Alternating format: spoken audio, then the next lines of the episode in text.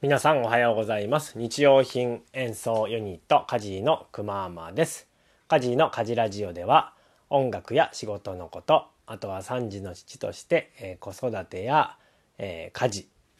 そして、えー、環境や自然に関するお話をしていこうと思っています、え今日のお題なんですが、えアフロヘアについてちょっとお話ししてみようと思います、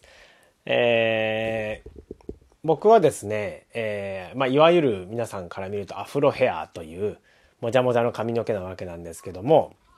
えー、これをまあまず始めたきっかけはですねこのカジというユニットが始まるか始まらないかぐらいですね。そうお茶碗を叩き始めて、えー、でなんかまあその中でね、えー、どうやってやっていこうかっていうぐらいの時期だったんですけどもあのその当時ね東京に住んでてあの行きつけというかまあねいつも行かしてもらってる美容室さんがあったんです。でそこのお姉さんがですねあのまあ最近こういうことやってるんですみたいなことを話したらなんか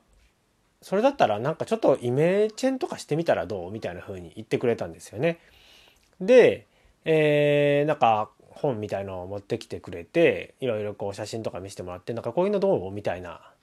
感じで見せてくれたのがあのもっと今よりもねナチュラルな、あのー、パーマというかだったんですけどもなんかこういう感じの方がちょっと軽い感じがしていいんじゃないみたいなことでじゃあちょっとそのパーマかけてみようって言ったところが始まりだったんですよねそのお姉さんに今はもうすごい感謝なんですけどもでそこからまああのいきなりちょっとかけるとなんか自分の中でムズムズしちゃうといけないからあのちょっと緩めから少しずつ慣らしていこうかみたいな感じでね、えー、行ったわけなんですね。でまあそのパーマをかけ始めて1年ぐらいしたぐらいかな、まあ、あの名古屋に戻ることを決めて戻ってきたわけなんですけどもで、えー、戻ってきてで今はですね妻が昔から行きつけのでまあ僕は今妻の実家に住んでるのであの妻行きつけの美容室に行き始めたわけなんですね。まあそこの方もすごいいい方でえー、まあ、なるべくねこうバカっぽく見える感じがいいなと思ってこの髪型にしてるんですっていうのでなんでその感じを継続してもらえますかっていうふうにしたら「まあ、あの分かりました」っていう感じでね、えー、引き続きこうパーマをかけてくださってるわけなんですけども、まあ、だんだんねそのね、えー、人もあの面白がってくれてると思うんですけどもちょっと今日はいつもよりもあの巻きのロッドをあの小さめのやつにしといたからねみたいなことを言ってだんだんだんだんねなんか巻きがきつくなっていったんですよね。で、えー、今は、えこの状態で、え止まっているわけなんですけれども、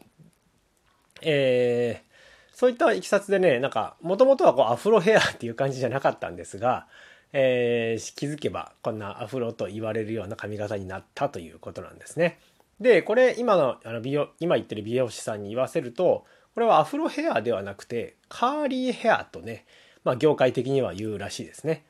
アフロヘアっていうのは本当にあのアフリカ出身の人とかがもう本当生まれつきチリッチリのねあのなんていうの波状毛っていう波状の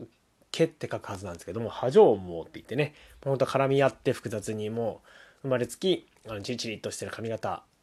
のことをアフロヘアというらしいのでまあ、それを人工的に作ろうとしたらもうそれはちょっとあのうちでやるものじゃなくて専門のとこに行ってもらった方がいいよみたいな感じで言われてたわけなんですけども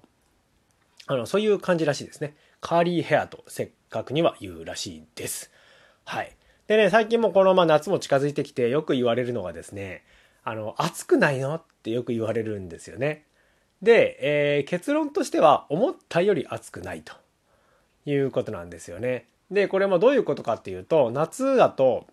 まあ結局その中で蒸れないのみたいな話があるんですけどもまあ確かに普通の髪型に比べたら蒸れるかもしれないんですけどもこの髪型のいいところはですねあの帽子をかぶってる状態とほぼ一緒と考えてもらったら分かるんですけどもでしかもあの帽子といってもあのダウンジャケット着てるみたいなかぶってるみたいな状態なんですよね。で多分でどういうことかっていうとこれはまああの頭の表面にこうね太陽のね太陽が光が当たるじゃないですか。でまあそこの表面自体は多分頭温まってると思うんですけどもそれがね地肌まで来ないと。でまあなんでかっていうとこのもじゃもじゃの毛の中にはまあある意味空気層があってでその空気層をですね熱があんまり伝わってこないんですね。なので、えー、外からの光熱に関して言うと結構ねあのー、熱くないんですよ。ねこれまあやった人しかわからないと思うんですけどもなので、え、夏は意外と涼しくて冬はあったかいと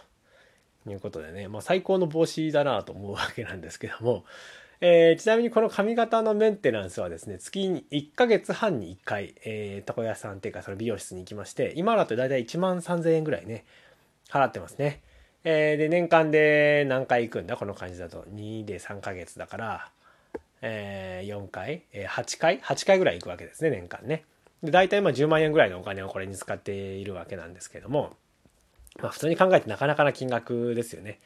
まあ、僕は一応今 これ仕事としてあの家事でやってるので、えー、この美容代はあのまあ、えー、経費で落としてます。まあこれはいいだろうということで、えー、10万円分の経費という感じで扱っています。はい。というところでですね、あの今ザクザクっとあのアフロの話をしたわけなんですけども、まあ余談なんですけども、あの今年はなかったんですが、去年と一昨年ですね、えー、事務所にまあ大体自転車で行くわけなんですけども、行く途中に決まった場所にね、カラスが止まってるんですね。で、毎年、それこそ5月ぐらい5月6月ぐらいに僕の髪の毛を取りに来るカラスがいるんですよね。これ本当はあの冗談じゃなくて本当の話で。で、えー、一昨年から始まって多分同じカラスだと思うんですけどもあの僕はそこを走ってるとクワーッと飛んできてねあのガシッとこう掴もうとするんですよね。で一昨年はシュッと避けたんであの掴まれなかったんですけども去年はねとうとうね掴まれたんですよねガシッと。ねでまああの幸いまああの結構カラスの、ね、爪って鋭いはずなんですけどもまあもじゃもじゃしてるおかげで地肌にね傷がついたりとかっていうことはなかったんですけどもまああの掴まれたんですね一応その髪の毛をバシャッとね。ねえこんなことがあるもんだなと思うわけなんですけどもあの飛んだ後ね飛びまあ飛び立っていった後頭の上からなんかこう獣の匂いがねすごいこう残っててうわーみたいなすごいテンションが落ちたわけなんですけども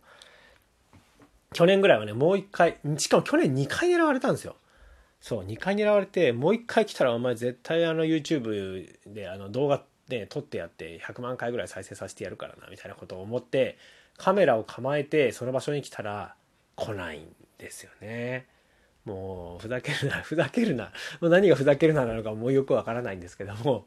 えー、そういうような、えー、ことがありました。まあね僕のこの髪型がスポットにあのカツラみたいに撮れて行ったらもうそれだけでね巣作り完成なのでまあこれはしめしめと思ったんでしょうね、えー、そういうね、えー、こともあります。あとはまあこれ私生活でまあそれカラス以外でどういう影響があるかっていうとまあこれ狙ってるところもあるんですけどむちゃくちゃ人に覚えられる、まあ、僕この髪型やめたら気づく人いるのかなと思うわけなんですけどもえむちゃくちゃ人に覚えられるんですよね。やっぱりこのもじゃもじゃヘアってほとんどいないのでえー、僕が住んでる中川区では多分もう本当に5本5人5本の指的な感じですよね。多分誰もいないと思います。で行きつけのスーパーに行ってももうすぐあの店員さんとかに顔を覚えられるしまあでもこの顔を覚えられるおかげでなんかこう気さくに話をしてくれたりとかっていうのもあるのでまあ僕的にはね結構まあコミュニケーションは好きな方なので、まあ、そういう意味ではあの全然ウェルカムな感じではあるんですけども本当にね、あの、よく覚えられます。なので、あんまり悪いことできないですよね、この髪型してると。えー、あの、信号無視とかね、すごいためらっちゃいますよね。まあ、そもそもするなって話なんですけど。えー、そういうようなね、まあ、影響がありますね。というわけでね、えー、今日はアフロヘアのああれこれ話してみました。あちなみに余談なんですけどもアフロの、まあ、ロッドってあのね棒みたいなやつをぐるぐるぐるぐる巻いてもらうんですけども大体あのお店入ってからお店出るまでに大体3時間かかってで毎回数えてもらったんですけどもロットはね77本その時はね巻いてもらいましたね。毎回これ誤差があるらしくて、まあ、大体70本から80本ぐらい、えー、巻いてもらう感じになりますでまああの忙しくない時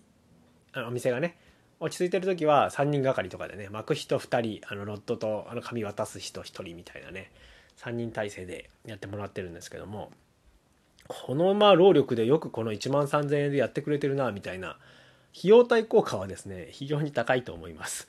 えー、今まあ現場に行けてないので、まあ、あまり稼げてないわけなんですけどもでもねこれだけまあ僕の中ではメリットは全然大きいので、えー、すごくあのそこの美容師さんには感謝している感じですね。はい、えー、というわけで今日はアフロの話でした。はい。誰のね、ためにもならないですね。えー、お笑いとして聞いてもらえたらいいかなと思います。えー、というわけで今日のエコアクション。はい。今日のエコアクションはですね、えー、大豆、え、肉を、え、なるべく、え、食べない方が、ま、地球環境にとってはいいと言われております。畜産業、え、から出る二酸化炭素および温室効果ガスが、えすごい多いと言われてますので、え、それをですね、ま、いわゆる今ソイミートっていうのがあって大豆を使ったお肉みたいなねものがあるお肉っぽいものですねがあるんですよねで最近はちょっとそういうのも試したりしていますで先日はですねソイミートのミートボールっていうのがあって、まあ、ちょっとこれ割高なんですけどもあの子供たちと朝ごはんのねまあ、たまにミートボール食べさせてるんですけども代わりに食べさせてみましたで子供たちとしては、えいつものやつの方が美味しいと言っておりました。で、僕も、あの、食べたらちょっと味が濃かったんですよね。うん、もうちょっとこれ薄味でいいんじゃないかな、みたいなことを思ってたわけなんですけれども、ソイミート単体でも売ってるはずなんで、またもうちょっとね、違うものでトライしてみようかな、みたいなことを思っております。あ、時間切りですね。では、